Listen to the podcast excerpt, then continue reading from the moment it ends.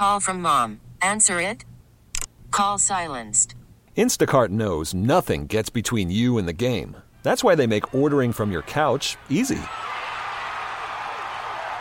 Stock up today and get all your groceries for the week delivered in as fast as 30 minutes without missing a minute of the game.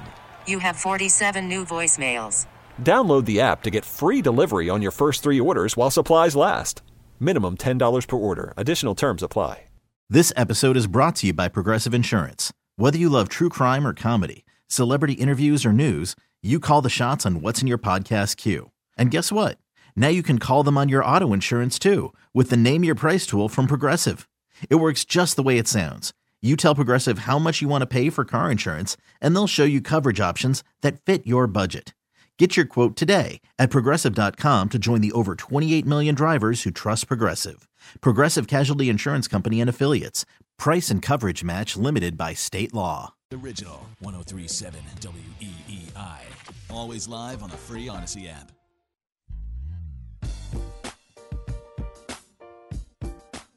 Now it's time for Cordischi and Coit. Call the show at 401 737 1287. Southern New England Sports Original 1037 WEEI. Good Saturday morning to everyone, and welcome to another edition of Cordischi and Coit on Southern New England Sports Original 1037 WEEI. My name is Scott Cordischi. I am in lovely Ithaca, New York, with the Brown Bears, who will take on the Cornell Big Red in college football action later this afternoon. And back in his condo in some part of Rhode Island. I'm not going to give away the town that he lives in. It's our very own Nick Coit. Good morning, Nick. How are you? I mean, nobody's coming after me, Scott, but that's okay. I, I appreciate that. Good you morning. never know. You never know. Yeah, you, you know, true. you, you, you, you, you know, you forget to show a high school highlight, and some you know parent gets upset, and they're going to be hunting Nick Coit down. You know.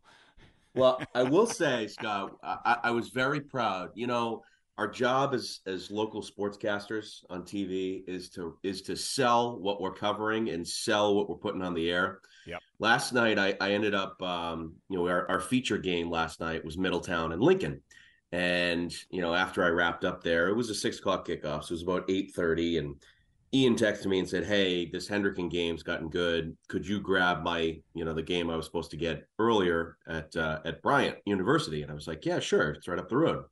So I get there and it's 8:40. Typically these games go like 2 hours. So I'm thinking, "All right, I'll probably get there for the fourth quarter." Well, this game ended up going really fast. So I showed up and Exeter West Greenwich was about to take victory formation knees to kill the clock. So the only plays I got from the game were three kneel downs. Well, I will say I was very proud that we that we sold it on the air. I said, "Hey, it's everybody's favorite play in the playbook. It's victory formation." And we just sold, I mean, we did 40 seconds on victory formation. Oh, and I was like, you know, that's the job, man. That is the job. So I was Yep. very proud of that last night. Nick, that's why you're the three-time Rhode Island Sports Broadcaster of the Year. hey, you know, we tried, Joe. There's nothing like pick six. hey, hey, we have fun. We have fun for sure. Uh, good stuff. And by the way, I, I um, y- you know me, I am I am a faithful viewer of uh, ABC Six Sports. Normally during the week when I'm home, I, I Mhm. missed Monday Sportscast when you did a piece on the bench press for cancer with Coach Frazone. Yeah, which was fun, which Yeah. was really cool. He showed And- me it last night at, at team dinner, so that was Oh, did he? Oh, good. That's great. yeah. That's he's he's great. Paul's so great. Um, it's a great event. I was glad I could do it myself this year to show up and and uh, cover the event, and um, it was fun. It's just fun to see the football players. What fifteen thousand dollars raised for the Miriam Hospital? That's pretty Yeah. pretty darn and, cool. And I don't and- know what figure you have, but I, since in the life of the event, we have raised hundreds of thousands of dollars. Probably, I would say, maybe closing in on, on a million. I, I I know there were some years when we raised like between thirty and forty thousand dollars a year.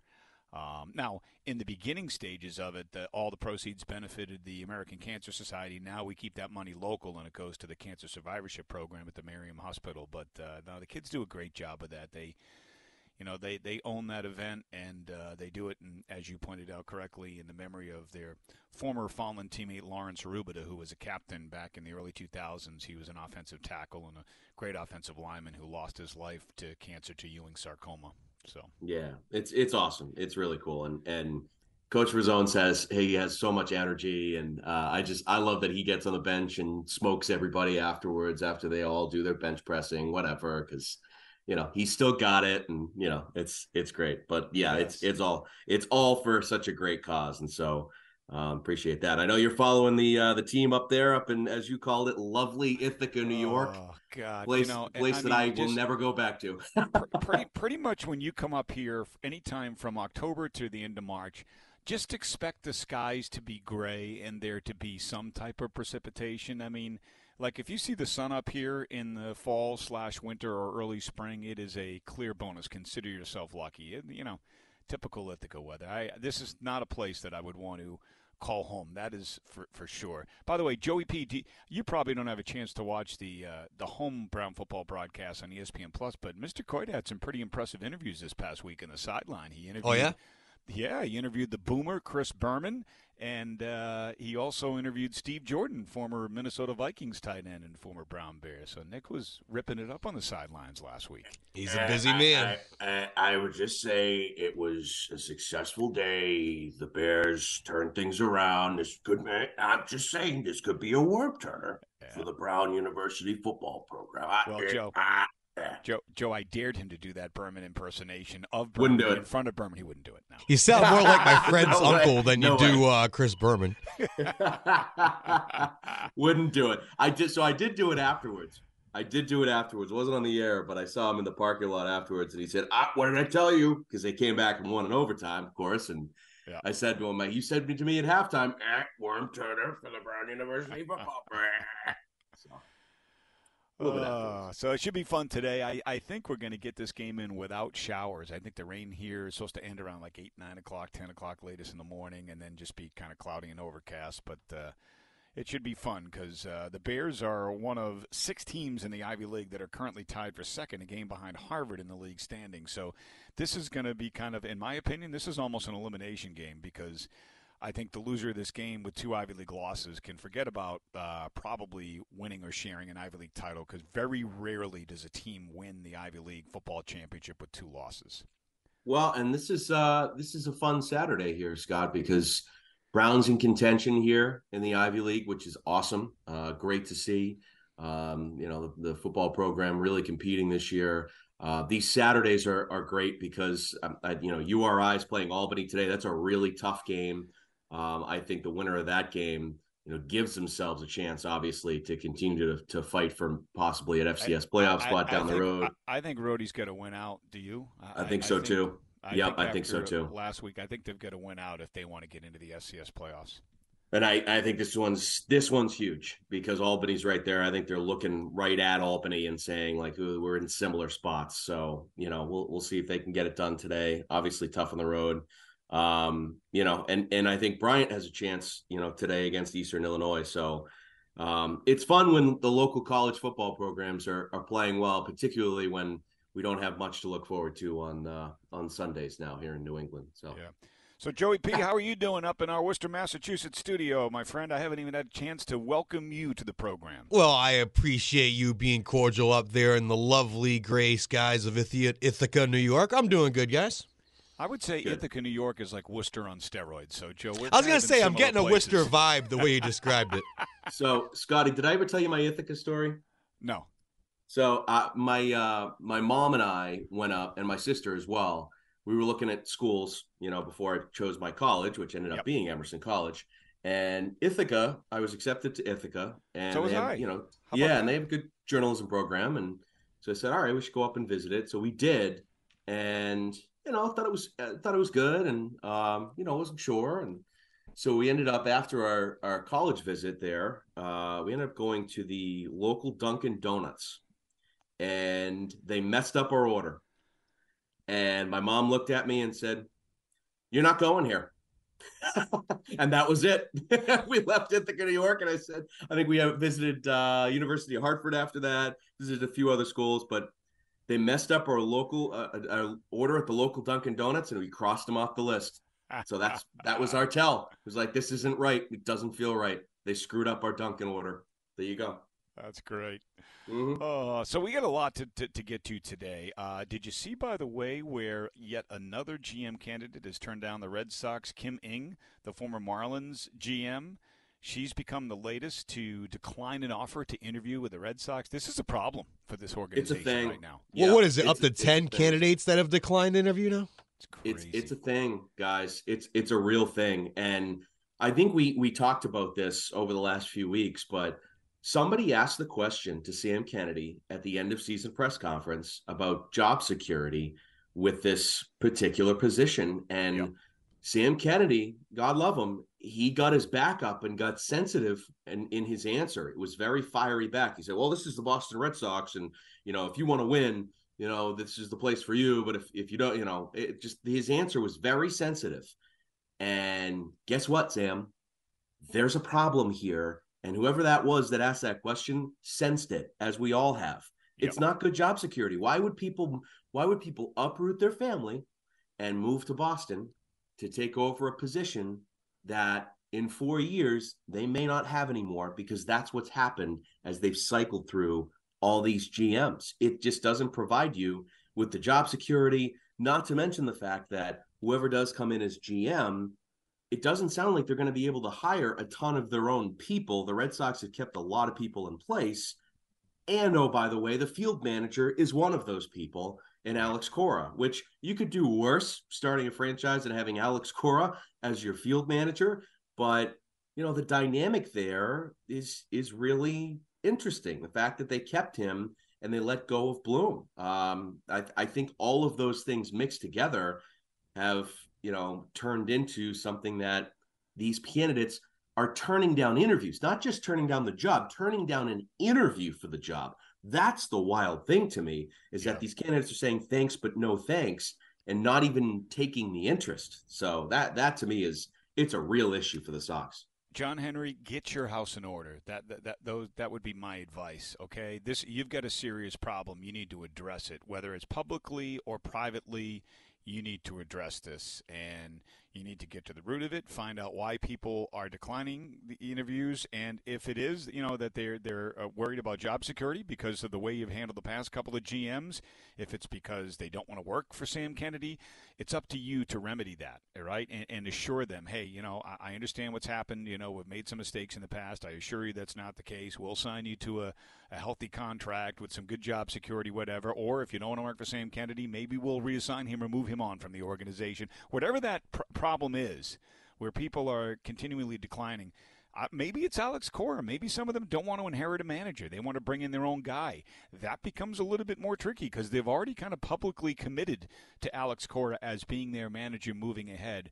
Whatever it is, uh, it, it's an issue, and, and I think it's going to uh, lead to an internal hire. I think probably Romero might get the the, the, the nod, but um, it, it's just not a good look for this organization, which is you know coming off of its second consecutive last place finish. Um, it's just not a good look. It's it's a terrible look, Scott. It's terrible. I, that that's the thing. I I think the answer when when Sam Kennedy got defensive about the job and the position, the answer is something that you you'd probably want from the Red Sox and fighting for the position. Like this is the Boston Red Sox. You know that that's what it has been in the past. But you're right. They they need to figure out why it is that all these candidates are turning down interviews because that's not a good look. That means in the industry, I think these candidates have probably been talking. People in the industry have been talking about the fact that it doesn't have, you know, A, B, and C, why this isn't a great job to be even looking at or interviewing for. So, yeah, they definitely need to, you know, address it. I will say, though, you know, a couple of the candidates that have interviewed have been, you know, intriguing. And one name to, to me stood out and, and sort of reading up on what he's been able to do within the Chicago Cubs organization, I kind of looked at it and said, "Ooh, I mean, you know, and and, and I guess he's been in in talks, you know, possibly to just get a, a position, not necessarily the GM position, but you know, if they say they go with Eddie Romero internally and they hire Craig Breslow away from the Chicago Cubs, I, I love the idea of a guy that, if you read up on him, he has helped rebuild the young pitching in the Chicago Cubs organization. That to me is really, really intriguing because that's something the Red Sox could really use with their organization is building up young pitching again. And the fact that I never, I, I always love having a guy that has been part of the organization, that has been in Boston, particularly that's been a player that understands and gets the atmosphere. Craig Breslow was part of that 2013 World Series championship team. He saw it at its best. To me, having somebody like that in the fold, hey, if they give him the GM job, I, I'm okay with that. I think he's he's probably worked up toward it here the last few years with the Cubs. And again, to me, he understands what Boston is looking for, what it can be at its best. And so I, I that was a name that intrigued me this week that I thought, hmm, you know, if they were to be able hi- to hire him to the organization, I, I think that I think a lot of people would probably be happy with it. Yeah, I agree. All right, I, I you know, Nick, uh, there's an old uh, saying, I've seen this movie before and I know how it ends. Um, I have a feeling we are headed toward a path where it's going to be a bitch fest about the New England Patriots very, very shortly, which is why I threw which is why I threw out that Red Sox nugget to start. I want to talk about the Bruins and Celtics to start as well before it becomes all Patriots all the time, which it normally does. Bruins off to a nice start at 3 and 0. David Pastrnak, four goals and an assist through the first three games. And how about the play of Van Riemsdyk? Three goals for him. I, I think, as we thought would be the case, uh, both Ullmark and Swayman have been solid between the pipes. So nice start for the Bees to start the season. Yeah, absolutely. I'm not. I'm not shocked at this. It's still a team that has a lot of skill and a lot of good veterans on it. I think that was Don Sweeney's concept here in the offseason was, you know, sign some good veterans, you know, to complement the guys that you already have that can, you know, lead on your roster, whether it's David Pastrnak scoring goals, I thought Van Riemsdyk, I, I thought he would be a contributor because, you know, barring health, um, because I don't think he was healthy last year. Yep. Um, you know, I think the pleasant surprise with this Bruins team is the play of some of their, you know, younger players and having a guy like Matthew Poitras to slot in there, you know, in the center group. That that's huge. I mean, having a young player that can grow, develop here. And I like the concept of him, you know, centering one of the top two lines because I just think having a young player with a guy like Brad Marchand, your captain, you know, helping him along, I think he's going to learn and improve quickly. Yeah. Um, that's that's a great thing to have. Um, you know, having John Beecher on the bottom six, I think is is a great thing to have too. Another young player there. Um, so I'm not I'm not shocked to the start. Uh, I'm I'm I'm glad. I thought they were going to win a lot of hockey games. I thought they were, they weren't going to set records this year or anything like that. But there's just too many good veterans on this Bruins roster for them not to, you know, be a solid team and I think be a playoff team. And so getting off to a good start is a great way to, you know, propel yourselves toward that goal. And look, uh, I've never been one to put much, in fact, put any stock in what we see in the preseason, but you got to like the way the Celtics look. I mean, they look primed and ready for the upcoming NBA regular season. And, you know, I think uh, our question is, you know, can Tatum and Brown assume the leadership roles that they need to for this franchise to make a run at Banner 18. I think we all like the acquisitions of Porzingis and, and Holiday, um, but I think we also question: Are they going to miss Marcus Smart in any way, shape, or form? Whether it be his defensive presence or you know his toughness or attitude, or is losing Marcus addition by subtraction? Was he that? strong voice in the room they needed to get rid of to allow Tatum and Brown to step into those leadership roles we talked about. And then, you know, of course, not having Time Lord, not having Malcolm Brogdon. You know, do, do you like this team? Do you have a good feeling about them heading into the upcoming season? Because they certainly look good. When they were playing their guys during the preseason, they looked really good. Yeah, I, I think they look great. Um, I, boy, it, it is it is fun to watch Kristaps Porzingis when he is on and when he is healthy. I think he can do a lot of different things. The way he can shoot, I think the way he can be disruptive defensively. I, I just, yeah, I, am fascinated by him. You know, I, I I think he can be a real help. And playing with Tatum and Brown, clearly he he knows how beneficial that can be for him. You know, the fact that he's, you know, he's basically he's the third option offensively. Um, you know, he sees it. He's enjoying it so far. That's that's great to see. In terms of the leadership and the voices, Scott, I I, I like two things I like this week. Uh, the first thing was hearing Jayson Tatum talk about, and it wasn't just him, I think Porzingis talked about it too, the sacrifice that these guys will have to make, you know, to come together collectively. That it gave me huge 2008 Celtics vibes, you know, talking about, hey, look, if our stats dip a little bit, fine. That means that everybody's getting involved, that everybody's doing, you know, their part to try to win this championship. I, I think hearing Tatum say that out loud to me, I, I said, hmm, okay, that stands out. That means that he's preaching it. He's saying it in the locker room. Maybe he's stepping forward as more of a leader. And then the second thing that I liked this week about the Celtics was I, I think Joe Mazzulla's confidence is 10 times larger than it was last year. And I think having a full offseason as the head coach, being able to plan for training camp here, plan for the season, having his own staff. Um, I think last year he was really thrown into things you know, after the Ime Udoka situation. But I think this year he's really had a chance to sort of say, okay, I'm the coach. I get to establish my own culture here, all that. And I think having a couple of those big voices that were in the room now out of the room, I think helps Joe too, because I think he can take command of the room a bit as the head coach a little bit. Because we we heard Marcus Smart last year talking about like you know, Joe this, Joe that. I, I think there was probably some clashing there, you know, in terms of the voices and the strength of them. And I think this helps Joe a lot. And I just, I love how confident the guy is right now. I, I hope you're right. Um, uh, that to be honest with you, I'd be lying if I said my biggest concern about this team still isn't the head coach. I, I just think his his youth, his inexperience. I thought it showed last year. I know they've fortified the coaching staff with some veterans. I know they've got a guy like Van Gundy that's a consultant now for the organization. I agree yeah. with you that I think Joe probably learned a lot from his first year as head coach taking over for Ime, but I thought he got thrown into a spot in a tough spot, you know, when everything happened, you know, with Ime Udoka. And, you know, I, I worry. Is, is Joe the guy that's going to be able to – you know, take this team where it, it should go, right, based upon its talent? Like, is he going to be able to call a timeout in a tight game and draw up a winning play for them? I, I think the answer is yes, but I'd be lying if I if I said I wasn't concerned about it. I am. I, I, was to say, I think the first the first sign of things in terms of growth might be, or you know, philosophy, or however it is, and, and changing it will be when there's a there's a run by another team and there's a there's a spot to call a timeout. I think we'll find out things very quickly. right. All right, so we've got a few things on the table to start there. The Red Sox news, another GM turning them down.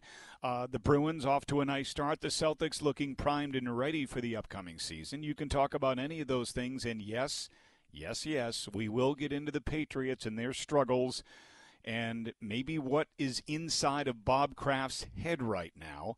We will do that as well when we continue. Right now, we'll take a break. The number to call is 401 777 1037. That's 401 777 1037. And you can reach us on the text line this morning. That number is 37937. We'll take a break. We'll come back with your phone calls. You're listening to Cordischi and Coit on WEEI. Now, here's what's trending. This episode is brought to you by Progressive Insurance. Whether you love true crime or comedy, celebrity interviews or news, you call the shots on what's in your podcast queue. And guess what? Now you can call them on your auto insurance too with the Name Your Price tool from Progressive. It works just the way it sounds. You tell Progressive how much you want to pay for car insurance, and they'll show you coverage options that fit your budget. Get your quote today at progressive.com to join the over 28 million drivers who trust Progressive. Progressive Casualty Insurance Company and Affiliates. Price and coverage match limited by state law. Okay, picture this. It's Friday afternoon when a thought hits you. I can waste another weekend doing the same old whatever, or I can conquer it. I can hop into my all new Hyundai Santa Fe and hit the road. Any road. The steeper, the better. Because my all new Santa Fe is available with HTRAC, all wheel drive, so I can hit the trail without a worry in the world.